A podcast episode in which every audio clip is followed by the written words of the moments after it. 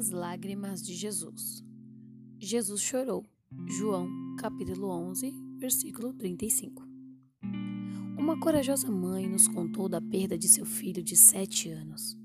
Ela descreveu como seu filho amava a Jesus e sempre pensava primeiro nos outros. Nossa igreja havia orado pelo menino, que tinha uma doença misteriosa. Depois de vários exames do cérebro, os médicos diagnosticaram um problema como câncer no tronco cerebral.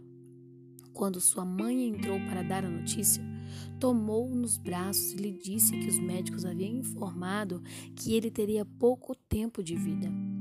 O primeiro e incomum pensamento do menino foi consolar sua mãe, e ele disse: Bem, mamãe, pelo menos tivemos sete bons anos.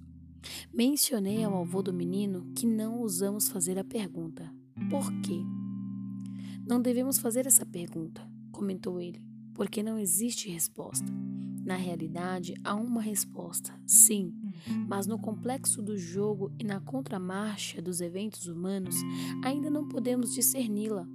Não sabemos a razão até que, do outro lado, nos sentemos aos pés de Jesus e ele resolva o quebra-cabeça para nós. Nesse meio tempo, encontramos conforto em saber que, quando se pôs junto à sepultura de seu amigo Lázaro, Jesus chorou. O versículo mais curto da Bíblia tem um enternecedor significado. Por que Jesus chorou? Foi porque Lázaro era um dos melhores amigos de Jesus? Por que Marta expressou a confiança em Jesus ao dizer: Senhor, se estivesse aqui, meu irmão não teria morrido? João 11, 21. Jesus chorou porque Marta disse: Sei que, mesmo agora, Deus te dará tudo o que pedires. Ou foi porque Jesus viu Maria e outros chorando e perturbou-se? Talvez Jesus tenha chorado por todas essas razões.